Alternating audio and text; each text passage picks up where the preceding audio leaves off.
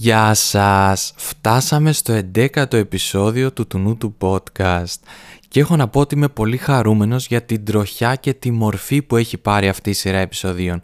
Γιατί ναι μεν κάθε επεισόδιο είναι διαφορετικό και ξεχωριστό από τα υπόλοιπα, αλλά και γιατί υπάρχει μια ελευθερία κινήσεων και θεμάτων που μας επιτρέπει να συζητάμε πολλά διαφορετικά και ενδιαφέροντα θέματα χωρίς να χρειάζεται να περιοριζόμαστε. Και είναι ωραίο αυτό, είμαστε ελεύθεροι. Αυτή ήταν η εισαγωγή λοιπόν, η οποία προφανώς έγινε για να δικαιολογήσω το θέμα αυτού του επεισοδίου, το οποίο δεν έχει καμία σχέση με τα προηγούμενα και ξεκινάμε. Χάνουμε τη συγκέντρωσή μας. Χάνουμε τη συγκέντρωσή μας. Έτσι δείχνουν οι έρευνες ότι η ικανότητά μας να συγκεντρωνόμαστε, να εστιάζουμε σε μια συγκεκριμένη εργασία συνεχώς μειώνεται πιο εύκολα αποσπάται η προσοχή μας παρά παραμένει σταθερή σε ένα συγκεκριμένο έργο που καλούμαστε να φέρουμε εις πέρας όσο απλό ή σύνθετο κι αν είναι. Ο αγώνας για αυτή την συγκέντρωση, για την εστίαση δεν είναι ένα νέο πρόβλημα. Ήδη από το 1200 ο Βικέντιος Ντουμποβέ, ένας δομινικανός μοναχός, παραπονέθηκε ότι το πλήθος των βιβλίων, η έλλειψη χρόνου και η ολιστηρότητα της μνήμης δεν επιτρέπουν όλα τα πράγματα που είναι γραμμένα να διατηρηθούν εξίσου στο μυαλό. Κάθε φορά που εφευρίσκεται ένα νέο μέσο, το ραδιόφωνο, η τηλεόραση, τα βιντεοπαιχνίδια, τα κινητά, τα τηλέφωνα, υπάρχει ο φόβος ότι θα απομακρύνει τους ανθρώπους από πιο υψηλές επιδιώξεις. Εγώ θα πω ότι παραμένω επιφυλακτικός και καχύποπτος απέναντι σε τέτοιου είδους συμπεράσματα και καταστροφολογίες. Δεν ξέρω αν όντως χάνουμε τη συγκέντρωσή μας ή αν βρήκαμε τρόπους να νομίζουμε ότι τη μετράμε και όσο νομίζουμε ότι βρίσκουμε όλο και καλύτερους τρόπους να μετράμε την ικανότητα της προσοχής μας τόσο θεωρούμε ότι τη χάνουμε. Ή δεν ξέρω αν παλιότερα δεν την είχαμε ορίσει τόσο καλά την έννοια της συγκέντρωσης, της εστίασης, όσο νομίζουμε ότι την έχουμε ορίσει τώρα και άρα παλιότερα ίσως δεν ξέραμε πώς να τη μετρήσουμε και τώρα νομίζουμε ότι ξέρουμε και όχι μόνο αυτό, συμπεράναμε ότι μειώνεται σε σχέση με το παρελθόν. Όπου έψαξα λοιπόν είδα ότι από το 2000 μέχρι το 2015 η συγκέντρωσή μας έχει πέσει σχεδόν στο μισό και από 12 δευτερόλεπτα που ήταν το 2000 τώρα ο μέσος χρόνος στον οποίο αντέχουμε να προσιλωθούμε είναι μόλις 8 δευτερόλεπτα. Και ένας λαϊκός μύθος λέει ότι τα χρυσόψαρα έχουν πολύ μικρή ικανότητα συγκέντρωσης και μνήμης και μπορούν να εστιάσουν για περίπου 9 δευτερόλεπτα. Άρα σπέβδουμε να συμπεράνουμε ότι έχουμε πιο μικρή ικανότητα συγκέντρωσης ακόμα και από τα χρυσόψαρα. Παρόλο που δεν υπάρχει καμία έρευνα που να δείχνει ότι τα χρυσόψαρα έχουν πρόβλημα στην εστίασή τους ή στη μνήμη τους. Και δεν υπάρχει καμία επίσημη επιστημονική έρευνα που να δείχνει ότι τα χρυσόψαρα μπορούν να κρατήσουν τη συγκέντρωσή τους μέχρι το πολύ 9 δευτερόλεπτα. Παρόλα αυτά μας αρέσει να το πιστεύουμε, να το διαιωνίζουμε, όπως ίσως μας αρέσει να πιστεύουμε ότι οι αλεπούδες είναι πονηρές, τα φίδια είναι μοχθηρά και οι κουκουβάγες είναι σοφές. Υπάρχουν έρευνες, σας αφήνω ένα link στην περιγραφή του επεισοδίου που λένε ότι τα χρυσόψαρα όχι μόνο έχουν πολύ καλή μνήμη, αλλά είναι και πολύ πιο έξυπνα από όσο νομίζουμε. Τέλος πάντων, στα ανθρώπινα δεδομένα τώρα, ας αφήσουμε τα χρυσόψαρα ήσυχα, αρκετά τα έχουμε δυσφημίσει. Το να μετρήσεις τη συγκέντρωση ενός ανθρώπου με επιστημονική μεθοδολογία το θεωρώ πολύ δύσκολο, ίσως και αυθαίρετο. Άρα διάφορες έρευνες που βλέπω κατά καιρούς ή καλύτερα να πω διάφορα συμπεράσματα που βλέπω κατά καιρούς ότι λόγω του κινητού, των social media, των διαφημίσεων, των πολλών πληροφοριών με τις οποίες τροφοδοτούμαστε καθημερινά οδηγούμαστε σιγά σιγά στο να χάνουμε την ικανότητα της συγκέντρωσής μας και λόγω αυτών συνέχεια η προσοχή μας αποσπάται θα πω ότι μάλλον εντάσσονται στη γενική μας όρεξη και τάση για καταστροφολογία και αρνητισμό δεν θεωρώ ότι επειδή έχουν αλλάξει τα μέσα, ότι επειδή έχει μπει η τεχνολογία στη ζωή μας, η οποία τεχνολογία έχει καταλήξει να είναι μία δεύτερη φύση μας, αυτό σημαίνει ότι χάνουμε την ικανότητά μας να συγκεντρωνόμαστε. Δεν θεωρώ ότι υπάρχουν αλλαγές τόσο ραγδαίες όσο θέλουμε να νομίζουμε στον τρόπο που λειτουργεί ο εγκέφαλός μας. Τις περισσότερες φορές θεωρώ ότι απλά αλλάζει μορφή μια κατάσταση και αυτή την αλλαγή της μορφής της κατάστασης την ερμηνεύουμε ως αλλαγή της ίδιας της κατάστασης. Και Ξέρω ότι υπάρχουν εκεί έξω τα ερεθίσματα για να χάσουμε τη συγκέντρωσή μας. Το ξέρω αυτό και εγώ με ένα κινητό στο χέρι είμαι όλη την ώρα. Αλλά ξέρω επίσης ότι καθώς έψαχνα άρθρα για παράδειγμα, να διαβάσω για αυτό το θέμα που συζητάμε τώρα, βρήκα δύο άρθρα και ξεκίνησα να τα διαβάζω.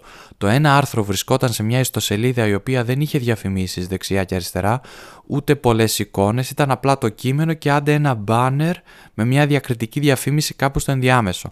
Αυτό το άρθρο λοιπόν δυσκολεύτηκα πάρα πολύ να το διαβάσω. Μέχρι να το διαβάσω ολόκληρο Έπιασα το κινητό τρεις φορές, κοίταξα πέρα από την οθόνη, από την μπαλκονόπορτα, το δρόμο έξω, καμιά δεκαριά φορές, αποφάσισα ότι διψάω και σηκώθηκα να πιω νερό και κάποια στιγμή το τελείωσα, το διάβασα.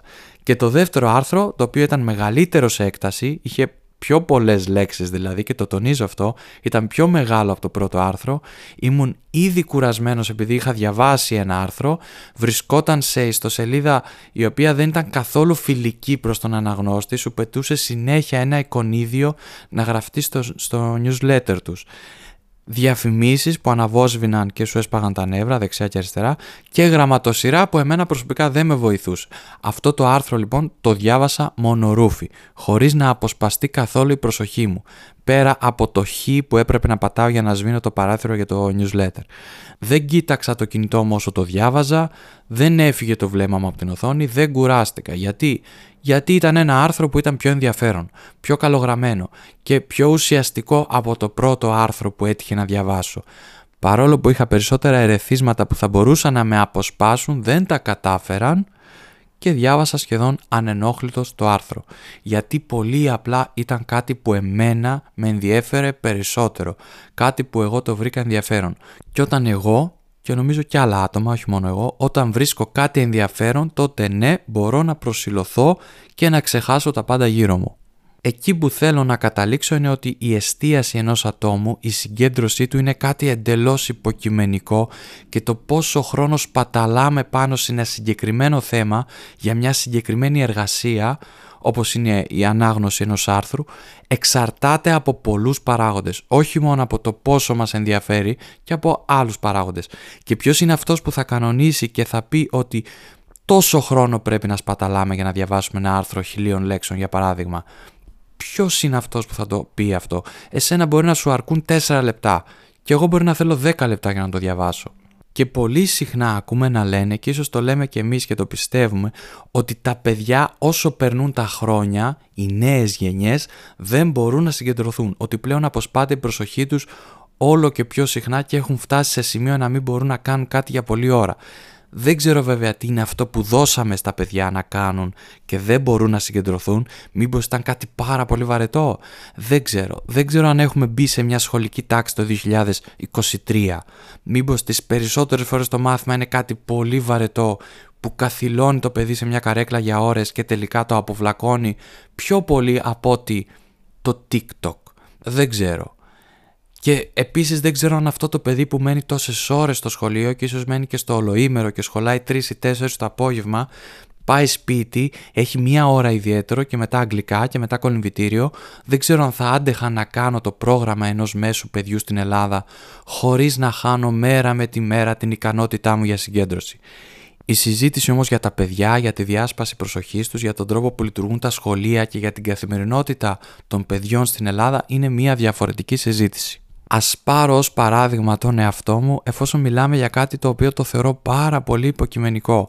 Υπάρχουν δουλειές, εργασίες που τις θεωρώ πάρα πολύ βαρετές και να είναι σημαντικές δουλειές. Και η συγκέντρωσή μου κατά τη διάρκεια που τις εκτελώ υποφέρει και μπορεί ανα πάσα στιγμή να χαθεί.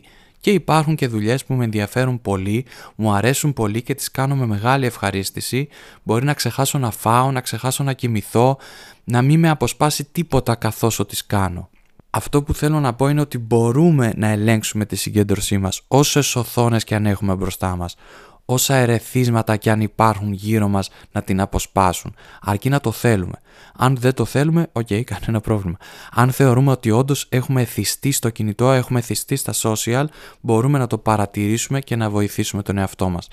Αλλά ok, okay, ας πούμε ότι Υπάρχουν ερεθίσματα πλέον τα οποία παλιότερα δεν υπήρχαν και κατά κύριο λόγο αυτά τα ερεθίσματα είναι οθόνες που έχουν αυξηθεί και είναι υπεύθυνες και πολύ δελεαστικές για να αποσπάσουν την προσοχή ενός ανθρώπου, πόσο μάλλον ενός ανθρώπου που έχει την τάση να χάνει τη συγκέντρωσή του εύκολα. Αυτό που εγώ έχω παρατηρήσει ότι παθαίνω μακροπρόθεσμα λόγω των πολλών οθονών που έχουν προσθεθεί στη ζωή μου είναι ότι ok, okay, χάνω καμιά φορά την εστίασή μου ή ότι αργώ κάποιες φορές να τελειώσω μια δουλειά που έχω να κάνω επειδή αποσπάται η προσοχή μου, αλλά αυτά όπως είπα δεν τα θεωρώ κάτι τόσο σπουδαίο και επιζήμιο. Μπορώ να τα ελέγξω και να αποφασίσω εγώ ίδιος αν μου κάνουν καλό ή κακό. Αυτό όμως που χάνω με τον καιρό και το αποδίδω εν μέρη στις οθόνες είναι ότι χάνω τη μελαγχολία μου. Και εξηγώ. Ας ορίσουμε καταρχήν τι εννοούμε όταν λέμε τη λέξη μελαγχολία. Η Wikipedia ορίζει τη μελαγχολία ως εξής. Μελαγχολία είναι μια διαταραχή διάθεσης που χαρακτηρίζεται από χαμηλά επίπεδα ενθουσιασμού καθώς και προθυμίας για δραστηριότητα η μελαγχολία ισχύει μόνο για τα ψυχικά ή συναισθηματικά συμπτώματα κατάθλιψης. Ομοίως η μελαγχολία στην αρχαία χρήση περιλάμβανε και ψυχικές διαταραχές, οι οποίες αργότερα θα διαφοροποιούνταν ως σχιζοφρένειες ή διπολικές διαταραχές. Εμένα όμως δεν μου κάνει καθόλου αυτός ο ορισμός για τη μελαγχολία. Την ορίζω ως κάτι τελείως διαφορετικό που δεν έχει σχέση τόσο με την κατάθλιψη. Είναι ένα πιο γλυκό συνέστημα που σε κάνει κάποιες φορές μέσα στη μέρα να κοιτάς το υπερπέραν να φαντάζεσαι πράγματα, να χάνεσαι μέσα στη σκέψη σου, να σκέφτεσαι τι θα μπορούσε να δημιουργήσεις, τι θα ήταν ωραίο να συμβεί. Αυτό ορίζω εγώ ως μελαγχολία, δηλαδή μιλάω για μια ήπια μορφή μελαγχολίας μάλλον. Μια γλυκιά μελαγχολία λοιπόν, ένα συνέστημα μια κατάσταση που σε κάνει να κοιτάξεις πιο πολύ μέσα σου παρά έξω σου. Αλλά ταυτόχρονα σου δημιουργεί την εντύπωση ότι όσο πιο πολύ κοιτάς μέσα σου τόσο πιο πολύ διαστέλλεται ο εαυτός σου και πάβει να είναι αυτό που είναι. Γίνεται κάτι μεγαλύτερο. Και σας διαβάζω κάποιες φράσεις γνωστών διανοητών, συγγραφέων και καλλιτεχνών που έχουν μιλήσει για τη μελαγχολία για να καταλάβουμε καλύτερα τι εννοώ και να φύγουμε λίγο από τον ξερό ορισμό του Wikipedia. Λέει λοιπόν ο χιλιανός ζωγράφος Αρτούρο Ντουκλός, αν το λέω σωστά το όνομά του. Πιστεύω ότι η μελαγχολία είναι η κατάσταση της τέχνης της τρέλας, από αποκάλυψη και έμπνευση. Είναι ο Άμλετ με το κρανίο στο χέρι του.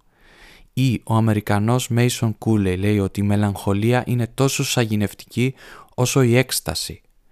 «Δεν μπορώ να συλλάβω», λέει ο Μποντλέρ, Γάλλος ποιητής, ένα είδος ομορφιάς στο οποίο να μην υπάρχει μελαγχολία.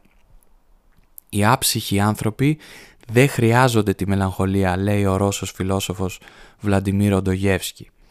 Ενώ ο Τολστόι μας λέει ότι υπάρχει κάτι τόσο μαγευτικό στο χαμόγελο της μελαγχολίας. Είναι μια αχτίδα φωτό στο σκοτάδι, μια σκιά ανάμεσα στη θλίψη και την απελπισία, που αναδεικνύει τη δυνατότητα της παρηγοριάς. Ο Αμερικάνος συγγραφέας Arthur Golden λέει ότι η ίδια η ομορφιά είναι σαν ένα είδος οδυνηρής μελαγχολίας ή ο ποιητής Κώστας Μόντις λέει για τη μελαγχολία «Δεν την υπερασπίζομαι, όμως σκέφτομαι πόσο λιγότεροι στίχοι θα γραφόντουσαν σε όλο τον κόσμο χωρίς αυτή». Και κάπου αλλού γράφει για το μυστικό της μελαγχολίας ότι το κακό είναι που παρέμεινε στην επιφάνειά της. Το κακό είναι που δεν ήξερες πως η διέξοδος είναι στον πυθμένα, που φοβήθηκες να βυθιστείς μέχρι αυτού. Φυσικά κι άλλοι έχουν μιλήσει για τη μελαγχολία, αλλά σας ανέφερα αυτούς που θεωρώ ότι περιγράφουν καλύτερα αυτό που εγώ ορίζω ως μελαγχολία. Κάποιος θα μπορούσε να πει ότι τόση ώρα θέλω να περιγράψω απλά το daydreaming, αλλά όχι. Δεν είναι ακριβώς αυτό. Είναι μια πιο βαθιά διαδικασία που σε καλεί να γνωρίσεις τα μέσα σου, να σε ενδιαλλαγείς μαζί τους και να δεις τι μπορεί να κάνεις με αυτά ή τι μπορείς να κάνεις για αυτά. Η μελαγχολία λοιπόν για μένα σημαίνει εσωτερήκευση, ηρεμία, καλλιτεχνικότητα, κάλεσμα για δημιουργία, μια παύση από τον θόρυβο, από τον έξω θόρυβο, ο οποίος πολλές φορές όντως προέρχεται από μια οθόνη, αλλά και όχι μόνο. Είναι ένα βαρύ συνέστημα, η μελαγχολία, τόσο όσο όμως, όχι παραπάνω. Είναι μια κατάδυση στον εσωτερικό μας κόσμο, αλλά όχι ένα πνίξιμο. Αφινόμαστε στη μελαγχολία μας γιατί ξέρουμε ότι θα αναδυθούμε και ίσως αναδυθούμε καλύτερα από ό,τι πριν. Δεν βουλιάζουμε, ψάχνουμε. Δεν πνιγόμαστε, εξερευνούμε. Αυτή τη μελαγχολία λοιπόν νιώθω ότι χάνω ή ότι μου έχει λείψει και κάποιες φορές αυτό το αποδίδω στο ότι μεγαλώνω, στο ότι δεν είμαι έφηβος πλέον ή κάποιος που έχει χρόνο να μελαγχολεί, αλλά το αποδίδω και στο ότι υπάρχουν πολλές οθόνες γύρω μου πλέον που με αποσπούν και δεν με αφήνουν να κάνω αυτή την κατάδυση και αυτή την εξερεύνηση του εαυτού μου τόσο συχνά όσο παλιότερα.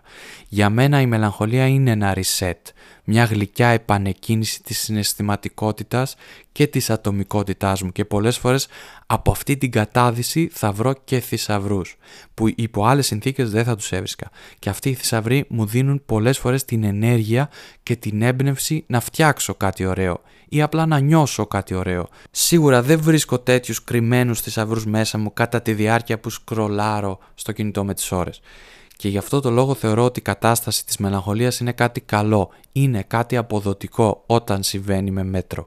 Δεν θα έλεγα ότι η μελαγχολία είναι μια αποσύνδεση με την πραγματικότητα, αλλά θα έλεγα ότι είναι μια ευκαιρία επανεκκίνησης ώστε μετά να αναδυθώ ακόμα πιο έτοιμος και δημιουργικός στην εκάστοτε πραγματικότητά μου. Έχουμε δικαίωμα λοιπόν στη μελαγχολία και εγώ θα πρότεινα να μην το χάνουμε αυτό το δικαίωμα και είναι και κάπως οξύμορο γιατί κάθε φορά που χάνω τη συγκέντρωσή μου νιώθω ότι τελικά χάνω και την ικανότητά μου να μελαγχολώ, ενώ η ίδια η κατάσταση της μελαγχολίας θα μπορούσε να θεωρηθεί μια έλλειψη συγκέντρωσης. Δεν είναι όμως έτσι. Δεν θα πω τα κλασικά ότι η τεχνολογία μας αποξενώνει από τους γύρω μας και ας αφήσουμε τα κινητά όταν πηγαίνουμε για καφέ και ας ασχοληθούμε με τους διπλανούς μας γιατί ξέρω ότι οι διπλανοί μας μπορεί να είναι όντως πολύ βαρετοί άνθρωποι και αυτό που έχουμε να δούμε στο κινητό ίσως να είναι πιο ενδιαφέρον.